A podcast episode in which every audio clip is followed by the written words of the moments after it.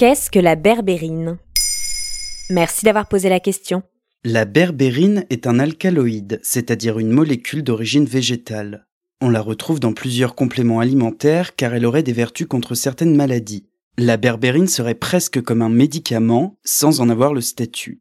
Et comme tout médicament, elle peut avoir des effets néfastes. On trouve la berbérine dans les racines et l'écorce des plantes berbéris, comme l'épine vinette, le coptite chinois ou l'hydraste du Canada. Elle est utilisée en médecine chinoise pour traiter les infections gastro-intestinales comme les diarrhées bactériennes. En Europe, on s'intéresse à ses qualités neuroprotectrices, mais surtout à ses effets sur le taux de sucre dans le sang.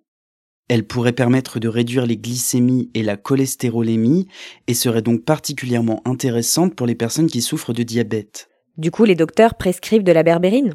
Pas encore, car il n'y a pas assez d'études scientifiques pour en faire des traitements à part entière. Pour autant, il est assez facile de trouver de la berbérine dans des compléments alimentaires.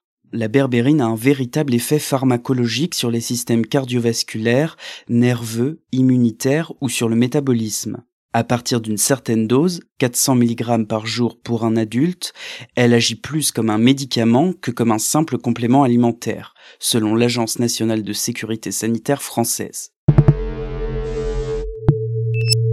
Or, comme tout médicament, la berbérine peut avoir des effets indésirables, par exemple la baisse du taux de sucre ou de graisse dans le sang. La berbérine provoquerait aussi des contractions utérines et interfère avec d'autres médicaments. Prendre de la berbérine en suivant un traitement contre le cancer pourrait nuire à l'efficacité de ce dernier. Mais si la berbérine a des effets aussi forts qu'un médicament, il ne faudrait pas encadrer sa consommation? C'est ce que certains pays européens ont fait, comme la Slovénie, la Suède ou la Grèce, qui ont interdit la vente de compléments alimentaires à base de berbérine. La Belgique et la Pologne recommandent une dose maximale de 10 mg de berbérine par jour. Quant à l'ANSES en France, elle déconseille aux femmes enceintes et allaitantes, aux personnes diabétiques ou souffrant de troubles cardiaques, ainsi qu'aux enfants et aux adolescents, de consommer des produits à base de berbérine. Plus globalement, la consommation de berbérine relance les débats autour des compléments alimentaires.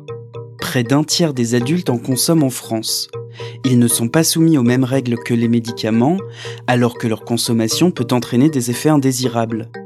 L'Académie nationale de pharmacie rappelle que les plantes ne sont pas sans danger.